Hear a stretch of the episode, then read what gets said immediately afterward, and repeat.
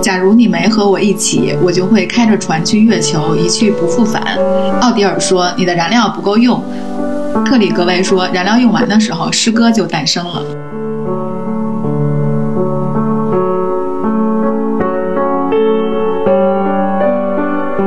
所以，我们的确拥有美好的瞬间。无论怎样，假如我爱上你，这里那里，无论何地。Love is real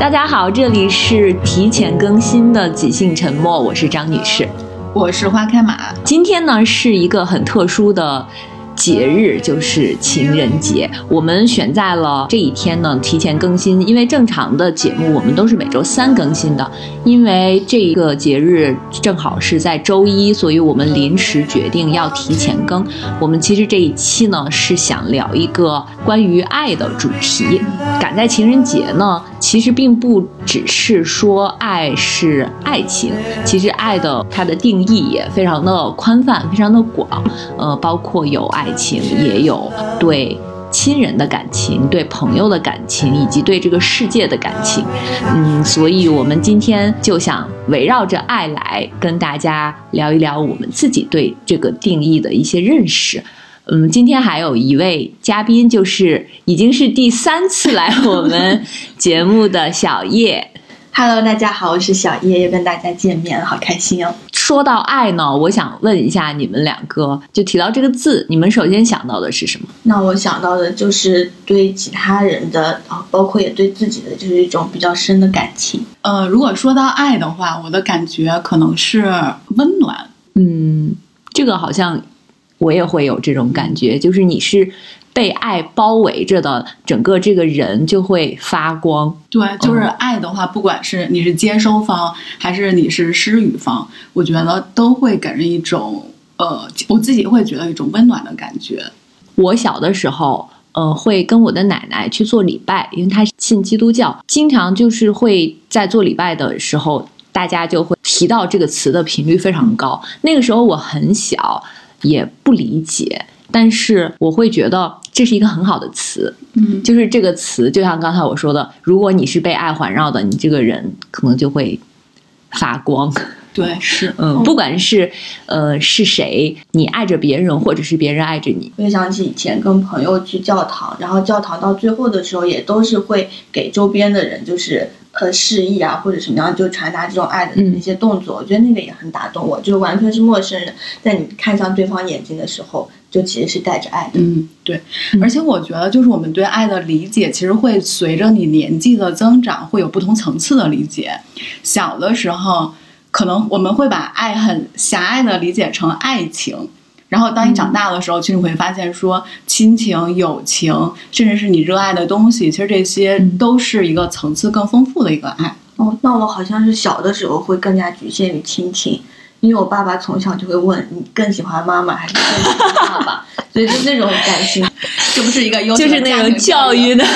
就是他就小时候就一直会问这个问题。嗯哦，那可能是我们的家庭，因为我是八零后嘛，我们家庭都比较含蓄。我们家庭里面是不会出现这个字的哦。我觉得有的时候也会用喜欢来代替，就是小的时候可能会问你更喜欢爸爸还是更喜欢妈妈。比如说我小的时候，嗯，也会被问到你更喜欢姥姥家还是更喜欢奶奶家这种，就是故意挑起对立。哦，我还想起就是。我到大学的时候，有一个学长就有一天问我说：“我们家是不是我一个？”我说：“我还有个弟弟。”然后他就，我就觉得他很讨厌，他就讲：“哦，我懂这种，就是会说你们可能是重男轻女，一定要生一个儿子。”然后我当时就马上说：“啊，我们家不是重男轻女的。”我后来其实想到，说我可能真的是需要在就是充满爱的家庭当中，我就完全没有说有这种顾虑，我才能够讲出那个话。就那时候也感觉到，就家庭对我的影响。嗯，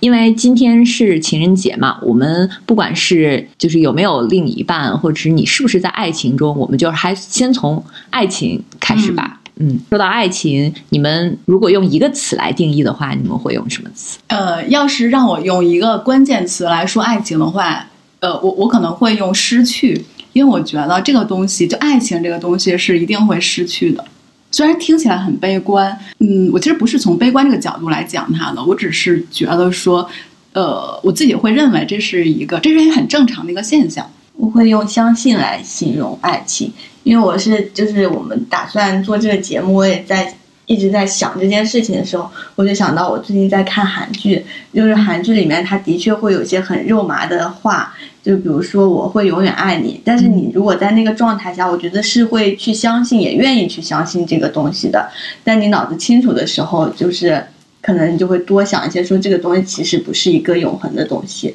但你在那个环境下，我觉得就哪怕是那一瞬间，你愿意去相信，我觉得也是件特别美好的事情。是我好像很难想到一个词来形容这个，但是我觉得可能是喜悦吧。经常我们会问到，就是你为什么喜欢他？你为什么爱他？呃，是因为他的某一些品质。但是你们仔细想一下，喜欢一个人或者是爱一个人，其实是没有什么原因，没有什么理由的。你就是就是一种嗯，沉浸在那种对，就是那种没有原因，反而是我自己感觉是比较纯粹的爱。就是比如说，他就是长得好看，也可以，你只是喜欢他的皮囊，比如说，就喜欢圆脸，我 就最喜欢圆脸，那就是所有的圆脸你都喜欢，这是不可能的，对吧？这个人他是有优点，他也有缺点，但是没有关系，我就是喜欢这个人，我就是爱这个人，它是一种很纯粹的感情。我如果想到爱情的话，我觉得比较理想的就是这种，就我愿意为你付出我的一切，不管你有优点或者是你有缺点。我就是爱情里面就是包容的，只爱你整个人，嗯可能是不是只爱对你对对点。比如说他工作很努力，或者是他的事业做得很好，我觉得这个很不会纯粹有人这。样讲 我是我是觉得，就是如果说当你需要为爱情找理由跟借口的时候，这个爱情可能就已经不存在了。说我因为她长得漂亮，我爱她，或者是我因为她工作好，我爱她。我觉得理由跟借口是当这个东西不存在、已经消失了之后，人用来慰藉自己的一个东西。当你真的在爱情里面的时候，其实你是想不到这些的，你不会想到他是工作好，他们家家世好，或者是怎么怎么样，然后你你才喜欢他，爱情真是奇妙的，嗯，是呢，好奇妙呢。我前一阵儿看过一本书，这个书是一个很经典的心理学的书，嗯，叫《爱的艺术》。嗯，可能是我看的太晚了，因为这个书已经经典了很多年。对，他是是呃，对，是一个叫嗯弗洛姆的美国作家，嗯、他应该是一个心理学家。他有一句话在这个书里我印象非常深，这个话我看完了之后就笑了半天，就是他是这样说的：几乎没有什么活动像爱这样以极大的希望和期待开始，却以有规律的失败而告终。哎，这不是然后我我刚才说的，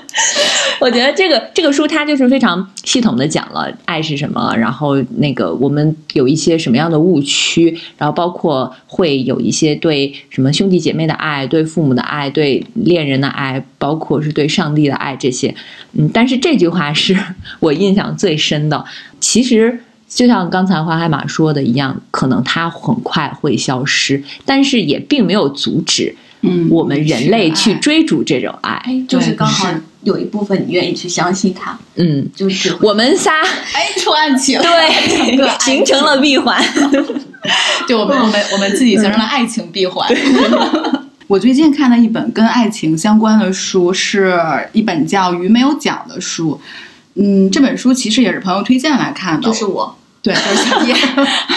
然后我们看完这本书，然后说要聊一个爱相关的主题。其实那个时候还不是情人节呢，但坦白说，我看完这本书之后吧，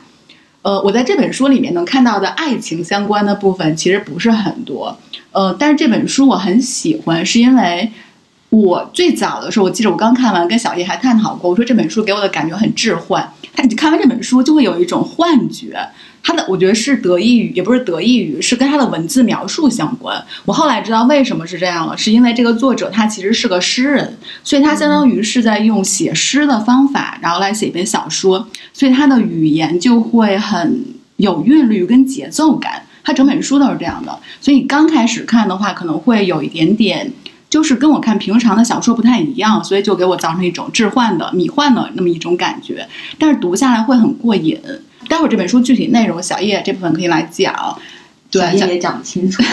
所有人都讲不清楚他到底讲了一个什么样。但是这本书它是呃，作者是冰岛人，他其实写的是发生在冰岛的一个故事，然后而且他是用两个地呃两个地方的名字，一个是北峡湾，还有一个是那个凯夫拉维克对凯夫拉维克。然后他在北峡湾这部分其实讲的是。呃，这个故事里面一个主角叫阿里，是阿里他的祖父祖母那一代人。然后在凯夫拉维克的话，就是讲的是阿里这一代人，然后他的整个跟他身边的人的一个故事。在这故事里面，就会有一些所有人的之间的关系的一个描写，然后里面可能就会涉及到说，呃，亲情、爱情，还有人跟人之间那种比较脆弱的所有这些的关系。所以，坦白说，我在看这本书看到的爱情的部分，更多的是有少年之间的爱情的一个试探。包括阿里十六七岁，他喜欢上那个女孩，然后就战战兢兢的那种。他虽然很喜欢，他不敢去告白。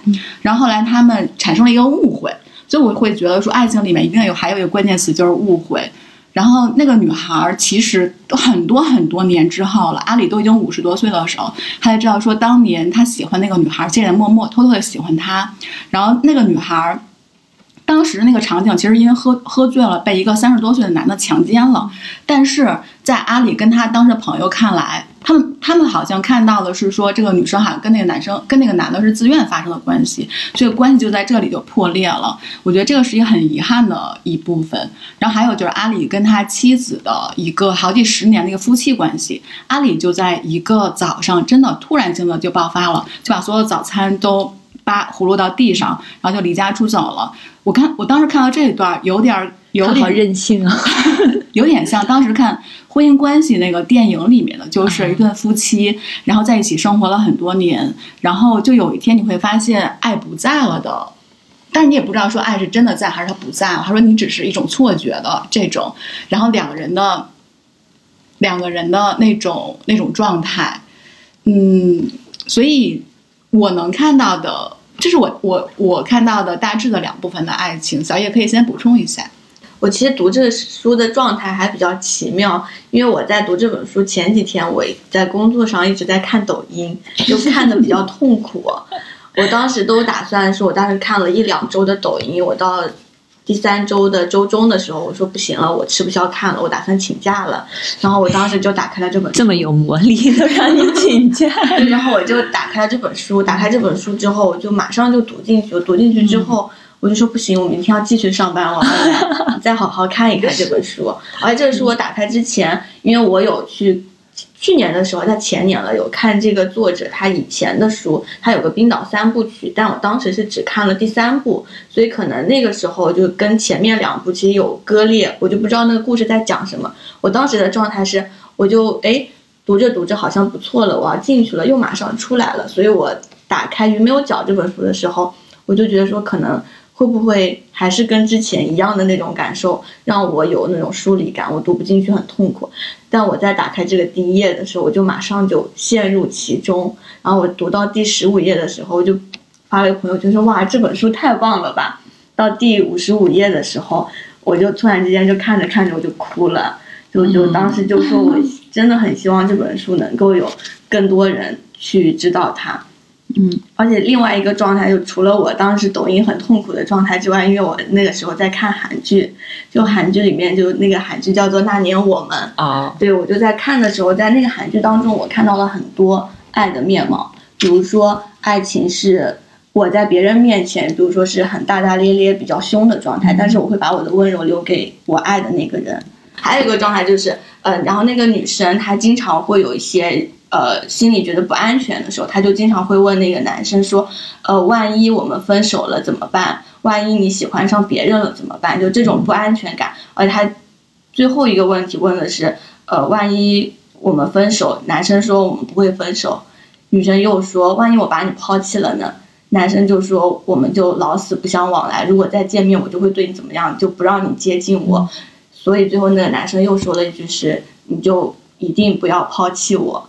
但是我当时看的时候，我觉得就现在我回想起来，觉得那些对话就好好好土好俗，好 肉麻。对，但当时的时候我就觉得说哇好棒，然后就读到这里的第五十五页，就说他就书里面讲的，就是说很难说跟你在一起，就生命是一个漫长的舞蹈，一个漫长的吻，就类似于这样子的话，所以我就马上把这两个东西结合起来。所以我在读这个书的时候，其实它的确里面有很多别的关系，嗯，是，但是我在读的时候，我因为那个韩剧的影响，我就脑子里只有爱，所以我就觉得这个里面就有关于爱特别特别多比较打动人的描写。是。哎，你刚才说你读到五十五页比较感动嘛，然后我就翻过来看了一下。我其实是对五十四页之前，它有一个篇章页，它叫间奏，然后它是每个篇章页下面都有一段话。我当时对这段话印象比较深，但我还当时给他拍了照。他说：“和你共度的每一天，都如置身天堂，像神的梦境。”但这就是挺美，就觉得就单独抽出来的时候，有的时候会觉得比较奇怪，但是你人在那个氛围当中的时候，你就会打动。呃，因为本来读书的话，就是人在不同的年纪、境遇，或者是不同的人、不同的处境之下看一本书，就会看出不一样的东西来。因为小叶当时正在配合他 的韩剧，所以就看出了更多的爱情。然后，呃，因为之前还有另外一个小叶，还有另外一个朋友，当我们不太知道他处在什么样的处境下。他那个那个女生是说，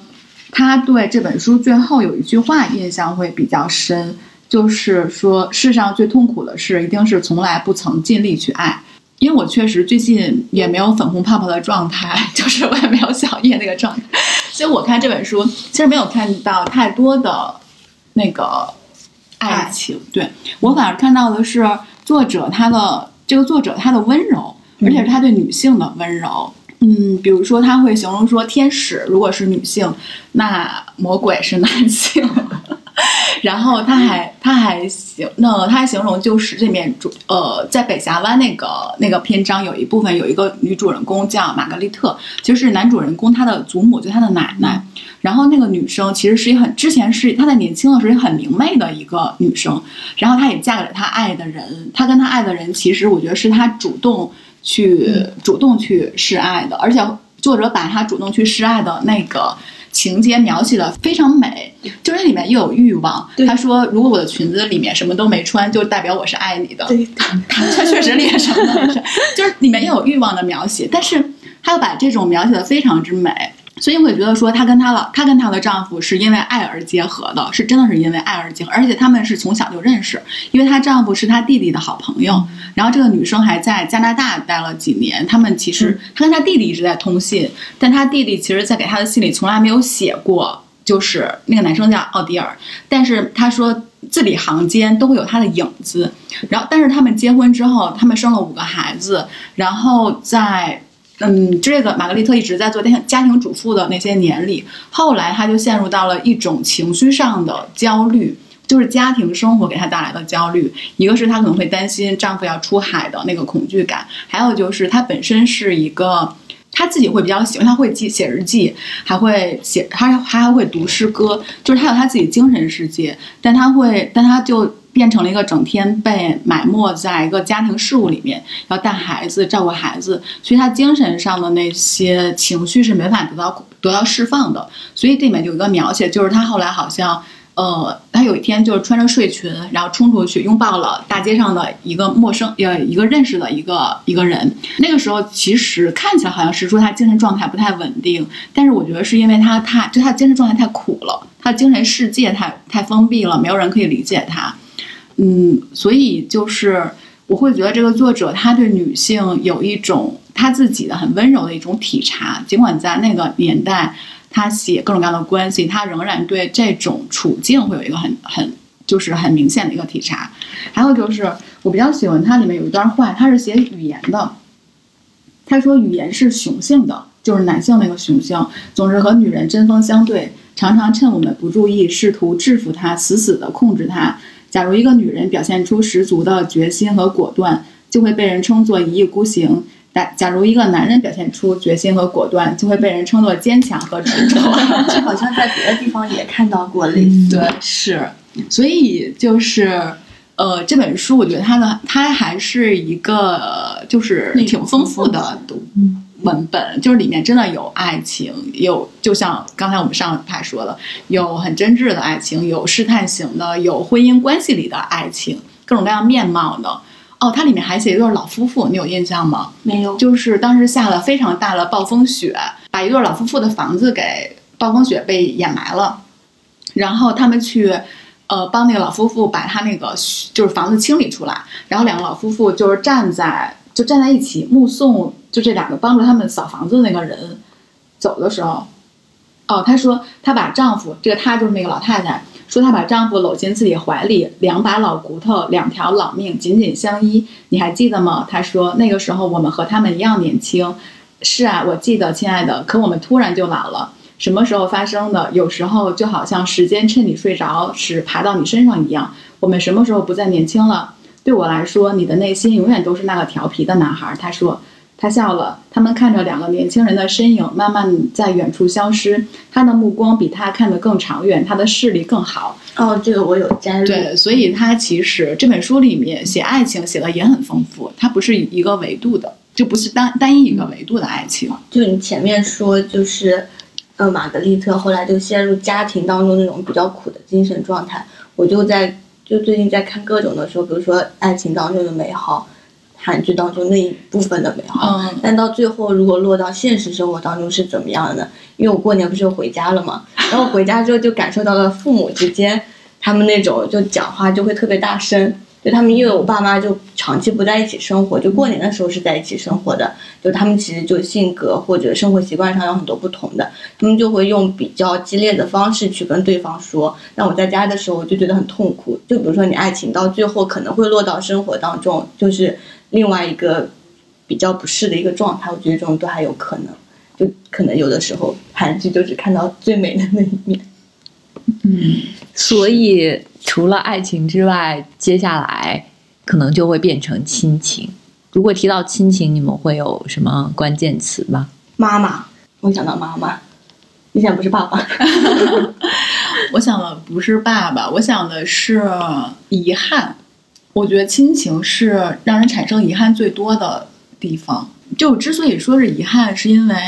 嗯，因为我去年的时候看了一本书，是请照顾好我妈妈，是韩国作家申京书写的。这本这本书真的是我从头哭到尾看完的一本书，就是因为他讲的一个故事，就是一对呃老年老年夫妻。然后去首尔去看望他们的孩子，他有一个儿子，两个女儿。然后呢，在车站的时候，在地铁站，那个爸爸就先一步上地铁了。然后那那个妈还没等妈妈来得及上地铁，然后车就开走了。然后妈妈就失就丢了，相当于把妈妈给丢了。所以接下来几个孩子就凑在一起说要写寻人启事。然后他们当他们在写寻人启事的时候，发现说，他们除了知道妈妈的年龄。呃，穿着什么样的衣服，其他的东西，他们好像对跟自己生活了一辈子的妈妈一无所知。嗯，所以故事其实就从这里开始展开的，然后会有几个视角。第一，第一章的话就是大女儿的视角；第二章是大儿子的视角；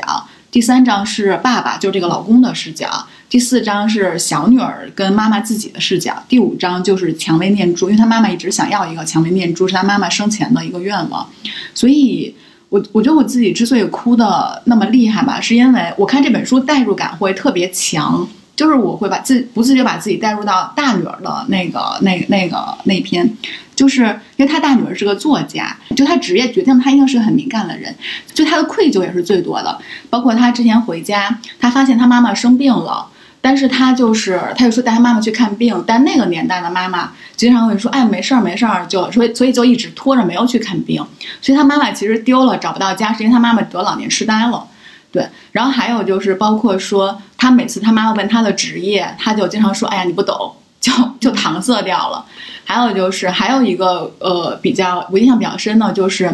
呃，这本这段话应该也被印在这本书的封底。他就是说，大概意思就是，我们终将会成为妈妈的客人。就当有一天你回到家，你妈不会再让你看到，呃，不再不会再支持你去干活儿，然后不会让你看到她很脏乱的厨房，然后会把你当客人看待的时候，他说，那个时候你真的就成了妈妈的客人。这个书我们在去年有一期里面对详细的讲过过，大家可以去听。是，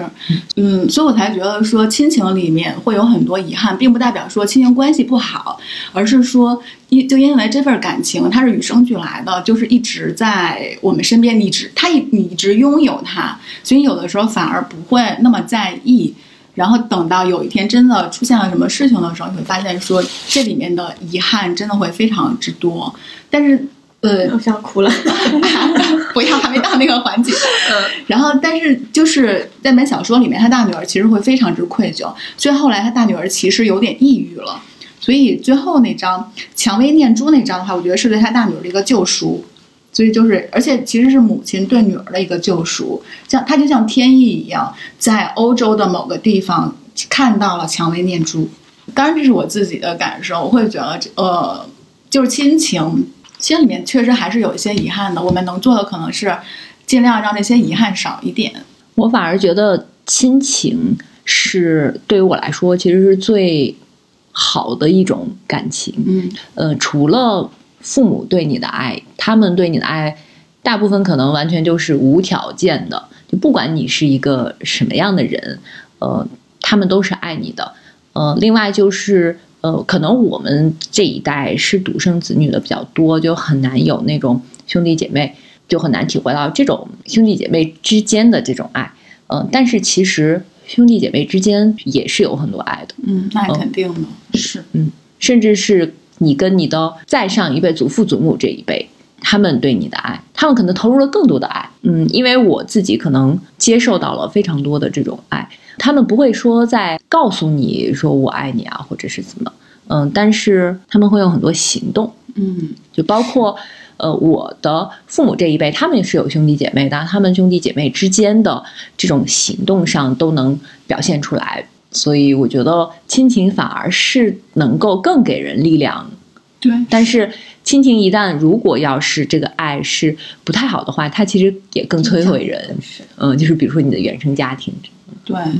我觉得亲情的爱是很多人这一辈子安全感的源头。就是你会发现很多安全感，就是他从他父母。呃，父母、兄弟姐妹，或者是像你刚才说祖父母那里得到足够爱的小孩儿，他其实长大之后，不管遇到什么样的事儿，嗯，我觉得他是有底气去面对这些东西的。嗯就人生起起伏伏，所以我确实会觉得，就是这些爱真的是一个人之后面对这个复杂，然后可能会你不太预知的一个世界的，真的是一个底气。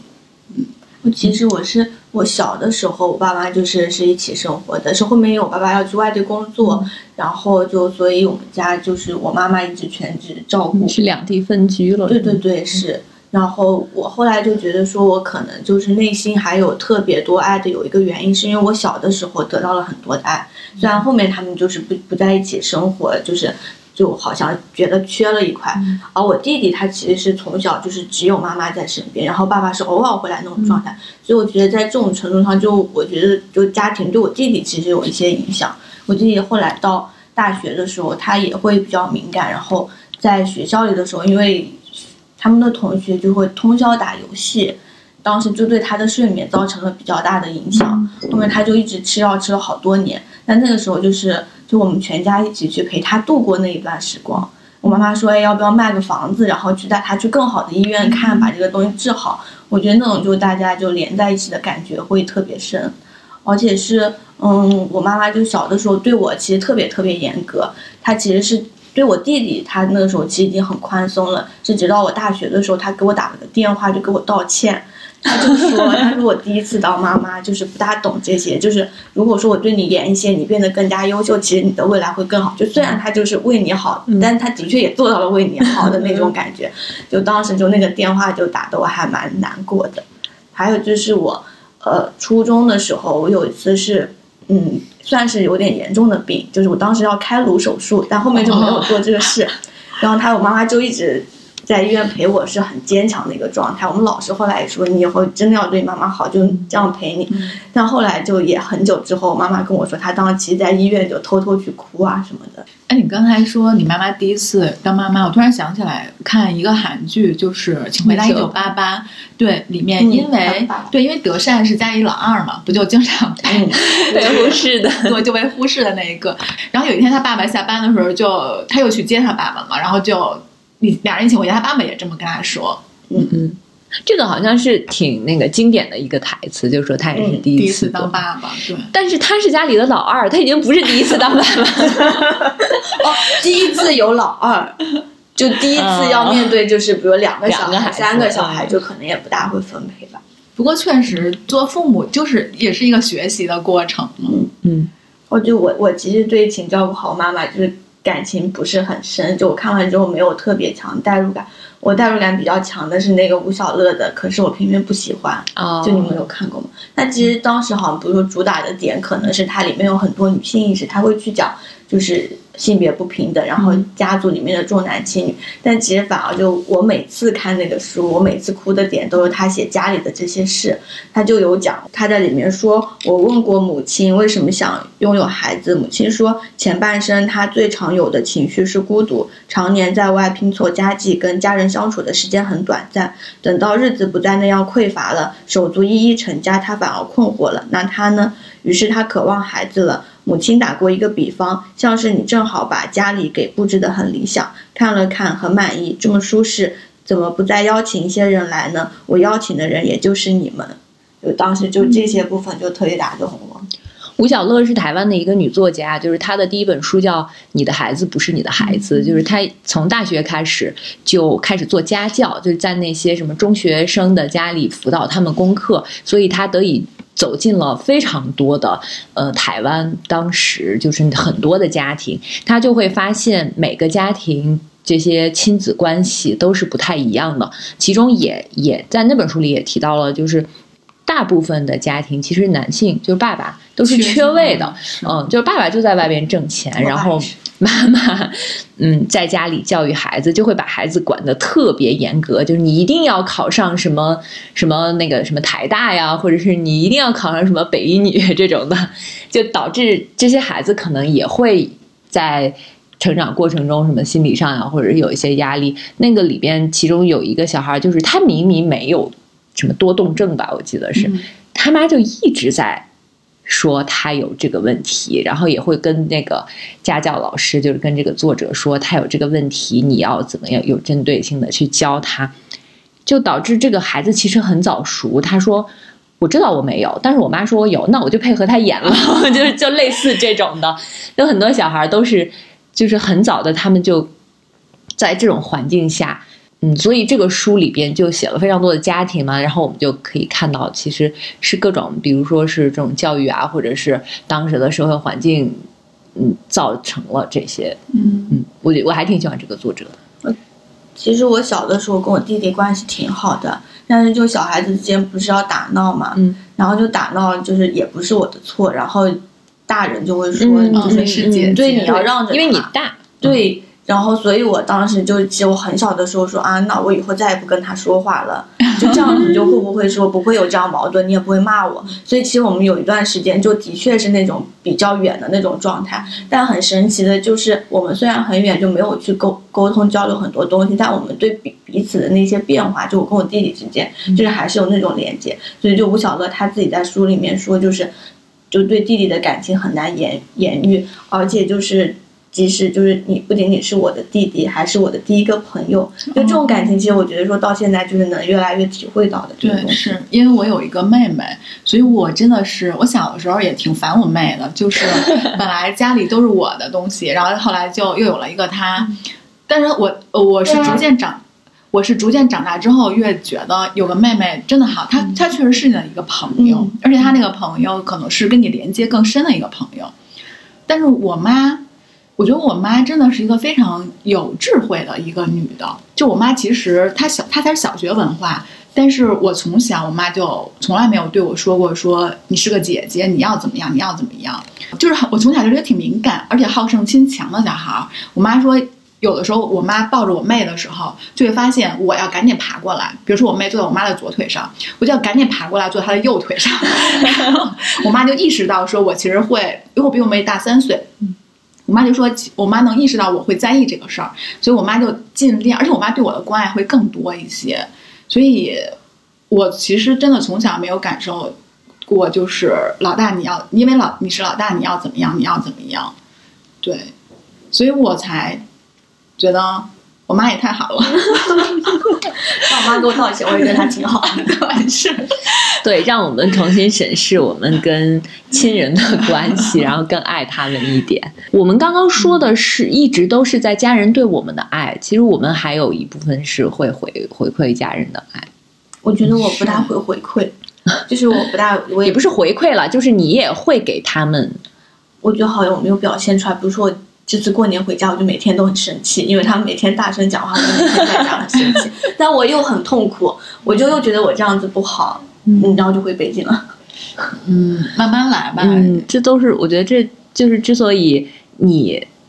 还是认认同他们是你的家人啊，你也并没有说那我们从此就没有关系。而且其实当时我就也跟我朋友，我我朋友比如说他们家也跟我们家有点相似，就比如说他爸爸有的时候会阻拦他做什么事，但我们两个都觉得说。就是就这样子，就比如说有冲突，但冲突其实真的很快，过几天就忘了。就因为是家人，就这些东西就很快可以又回归到比较原来的充满爱的状态。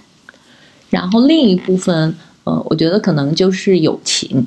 嗯，这个之间，呃，很难，我们经常很难会说这个之间是有爱的。但是其实，比如我们跟特别好的朋友之间，呃，总是会有这样的情感。只是我们一般不会这样提，对，我们不会用爱来来形容它。特别是有很多的作品里边会有两个女生之间的友情，就比如说从很小开始一直到长大，就特别典型的就是就是费兰特的《那不勒斯四部曲》这套书，我真的非常非常喜欢。呃，我当时应该是看完一本就要看第二本，看第三本。他作者一共写了四本，然后他其实。这本书打动我的真的是两个女孩，就是那个艾莱娜和莉拉，她们两个女孩从小到大，相当于是陪伴她们一生的友情。然后，因为我我跟我发小，我们俩到现在还，我跟我发小还是在一起。我们俩真的是，我们我们真的是邻居。他比我大十一个月。我妈说我满月的时候，我们家那边满月可能要办酒席啊啥的。他妈，我管他妈叫大妈，还抱着他来看我。就我们真的是从小一起长大的。我们长大的过程中。就是也会有跟书里面那两个那两个小孩之间的，就是你每天到一起玩，但是呢也会吵架，两人之间也会有嫉妒，就是你嗯，就是我会偷偷嫉妒你，然后也会有争吵，然后也会有暗暗的比较，然后就所有这些情绪，我跟我发小之间都会都会有，但是我我们都知道说对方一个人有事儿，另外一个人一定会义无反顾的去帮他，嗯，所以我看《那不勒斯四部曲》的话。我就会觉得作者他把这种很真实，他把这种感情写的非常之真实，而且他没有回避掉任何一种细节，都很动人。而且我觉得他们之间是互相成就的。他的第一本书，第一这个四部曲的第一本叫《我的天才女友》嘛，我觉得其实艾莱娜跟拉跟那个莉拉，其实他们是互为对方的一个天才女友。如果没有莉拉的话。我其实甚至都觉得，那个艾莱娜不会那么成功，她不会从那不勒斯的一个非常贫穷的一个街区，然后去读大学，然后去成为一个作家，然后会很有声望、很有名望。其实她的就是他的第一部作品，就是用莉拉小学的时候写那个蓝色，哎，蓝色。呃，相当于他抄袭了他的，对他其实是用了他的，而他之后呢每一次作品其实都有很多他跟莉拉谈话之后的一些想法，对他的启发什么的。我觉得莉拉对于他来说就像一个导航，嗯，然后其实莉拉在他在艾莲娜身上也寄托了莉拉自己的梦想，所以我真是觉得这两个人的一生就是一个互相互为，就是互为天才女友的一个过程。但我坦白说，在这里面，你如果让我代入的话，我肯定更多代入的是阿莱娜。毕竟，就是我觉得阿莱娜是平庸的我们的一个映照。但是我会更喜欢莉拉。我觉得莉拉是一个很，我觉得莉拉是一个真正的一个天才。就是她里面其实他虽然住住在那样一个街区，但他很勇敢的做自个的自己的每一个决定，而且他的精神世界非常之广阔。包括他一直说他对抗的是不公，其实他想的很很多时候不是自己的那点事儿，他想的是说这个制度怎么样能够变得更公平。所以，所以他其实像他们那个街区被恶霸叫索拉拉嘛，所以他最害怕的就是莉拉。所以这本书，嗯，我真的还我真的非常欣赏莉拉，但是我只能带入把自己带入一个更平庸版的莉拉。我们在成长的过程中，可能都会有一个就是类似于可以指引你或者是照耀你的这样一个好友。我小的时候会有一个比我大两岁的姐姐，因为她比我大嘛，所以她其实呃会比我懂的事情啊，或者是读的书啊要更多一些。我现在我回想起来，就是很多知识其实都是我第一次从他那里得到的。比如说我在上幼儿园的时候，他那个时候应该。已经上小学了，他就会告诉我说：“你知道有一个地方叫香港吗？” 好可爱。对，然后呃，因为他很喜欢文学和历史，所以我就会受他的影响，就导致我也很喜欢。我们一直住在一个院子里，住邻居，然后到大概是我的小学毕业吧，或者是他会告诉我说：“我最近看了一本书，是居里夫人的传记，然后我也要推荐你看。”呃，等等的这些，所以所有的这些在一定程度上会受到他的影响。包括长大之后，我好像没有那种从小一起长大到现在依然，呃，关系特别好的朋友，因为在成长的过程中，你的一些思想啊，你的一些呃，都会发生变化。然后反而我的朋友都是我大学毕业工作之后遇到的，就是你们的三观非常嗯一致，然后你们一对一些事物的看法呀，或者是什么都会嗯都会很一致，你们很聊得来，然后你们觉得这个人很好，很靠谱。嗯，所以才会成为朋友。这些朋友其实也会影响到我。我是一个其实没有什么主义的人，这都是在这个成长的过程中，你形成了自己的一个一套价值体系。但是在你形成的过程中，就是你的朋友给了你非常多的影响，包括你的审美啊，或者是包括像我现在就是非常有规律的健身，也是受我周围有那么几个很自律的朋友的影响。所以其实。友情是非常重要的，就是你们可以互相攀比和嫉妒，但是当对方取得成绩的时候，你一定是发自内心会为他高兴，然后又会呃觉得好开心的这种。是，嗯，我觉得我的朋友好像分成两种，一种就是像刚才张女士说的，工作之后因为志趣相投的朋友；我还有一种是时间的朋友。我有，比如像我刚才说，我发小，我们真的从小一起长大。高中、初中、大学都上了同一所，考研考的也是同一所，但后来我没去，他去了，我去的是另外的，你是没考上，我调剂了。然后，然后还有一些我的高中同学，你想高就初高中的时候开始认识，的到现到现在我们还是也因为都在北京嘛，然后也还是会经常见，因为毕竟家都在一起，我们还会一起回家。嗯，我就发现我其实挺。会，我跟我的志趣相投的朋友们聊的可能是这些有的没的。我跟我时间的朋友 聊的，就是就是就是另外一些，因为他们跟我们做的行业是不一样，他们是学法律的，哦，然后或者是其他的，就是我聊的话题可能会不太一样，但是嗯，都是会挺踏实的那种感情。我好像没有，就是从从小一起长大的朋友，就大家就一一段时间，哦，对对对，就就就没有那个，而且好像初中、高中好像以前觉得还挺好的，但现在其实没有那么近的关系。我现在就是最近的那个关系，就是我。呃，我们研究生开始一起在医院实习规培的一个朋友，就当时，比如说我们实习的时候是四个人一个小组，但只有我跟他是按时上班的，所以我们就成为了朋友。然后他也追星，就这个东西比较聊得来，所以其实到现在就他在医院上班，比如他上夜班的时候，就第二天我会问一下他，你前一天晚上夜班情况好不好？你自己能不能好好休息这样子？而且就最近就过年的时候，就是。他想买那个想想买一个玩偶，然后我就给他买了，因为他觉得有点贵，然后我就买了。然后今天我看上了一个玩偶，然后他给我买了，然后我们就在说，可能就是自己不愿意花那个钱，但是愿意为朋友花那个钱，啊对对对我就觉得还挺治愈的。嗯，而且是我前段时间工作上，我觉得有一些受挫的地方，我可能跟另外一些朋友讲，他们就会觉得不当一回事。但我就有一天我觉得很累，然后我就跟我那个朋友讲了一下，我说我好累啊。然后他就说：“是啊，就是我们虽然是不同的工作，但是就是累，我也感觉到你很累。”他就那一句话，我那天晚上就在那边哭，太感人了。就是好像就理解，对因为朋友是最容易理解你的人因为他跟你年龄相仿，或者是呃，你们可能有一些共同的经历、共同的爱好啊什么的。嗯，是我最近还在看一本书，就是呃波伏娃写的那个小说，形影不离。对，叫《形影不离》，她被称为就是波伏娃版的《我的天才女友》，它里面也是有两个女生，一个是波伏娃本人，另外一个就是她的一个好朋友。他们是在很小的时候，也是对在那个学校里 认识的，对。我也补充一下，你俩在干嘛？捧哏。这捧哏捧的太太详细了，嗯，就也是有一点，就是另外一个他的那个好朋友，非常的看上去非常的叛逆的这种，她是一个乖乖女，然后她被这个好朋友。指引，就那个时候，比如说放学都是家长来接，然后老师就问你家长今天谁来接你，因为他是转学来的，是一个新生。他说我妈让我自己回家，就是非常酷的那种酷女孩，嗯，然后他们就在这个成长的过程中，他受这个女女孩的吸引，然后一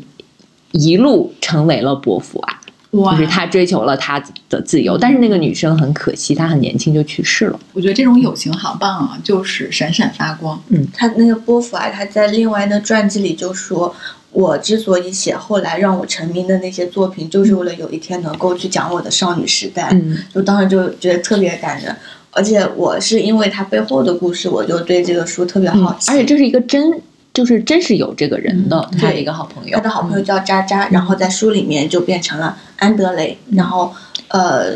波伏娃在里面书里叫希尔维，对，而且就是波伏娃，她有个养女也叫希尔维，还是这样子。我当时就看那个就是养女写的序，写的序，我当时就觉得很感人。而且我后来去读那个书的时候，就是我预设了它是一个很深情的一个描写。嗯但我读书的时候，读正文的时候，我反而就觉得它是非常非常克制的，我就不太能不太能感受到它那种很深情的东西。但我到最后完全看完之后，我就第二天我就想到说，它其实就是这么多年都是一直记得他要为他写这个东西，但到他最后是用一种很克制的方式呈现出来，他没有让那个情感流露出来。嗯其实他在内心就是很痛很痛，就一直在那个最内心的感觉。然后当时我就后后面就觉得后劲好大，我就带入他那种里面藏着的情感，我就感觉我都能感受到。我觉得其实你越看重的东西，你会越，你一定是会写的克制的。嗯越是你不太经意的东西，你才会洋洋洒洒用很多，嗯，就是不管是 比喻句还是怎么样来写它。精彩的一句，真的，嗯就像我当时看齐邦媛的《巨流河》那本书，我觉得，因为他那本书其实是一本家国历史书嘛。你看他那里面就写他跟那个飞行员的爱情，真的寥寥几笔，非常之克制。但你就明白说，嗯一场战争其实毁了一代人的爱情。那个就是形影不离，在那个后面译后记的时候，那个译者有说，就特别提出了书里面那个场景，就是书里面希尔维就是波伏娃，就对那个安德雷对他的好朋友渣渣，就是很热烈的想表达自己的感情，但是在那个书里面，就是情景当中，他其实是用一种也是很克制的，就是没有怎么流露感情的去表达。所以那译者就说，那其实就是写整本书的伯父啊，会不会其实依旧是当年那个晚上很克制的西奥维？嗯，反正我是觉得深厚的感情一定是克制的。嗯，还有一种其实是我想呃提到的，就是你对一些不是人，不是具体人的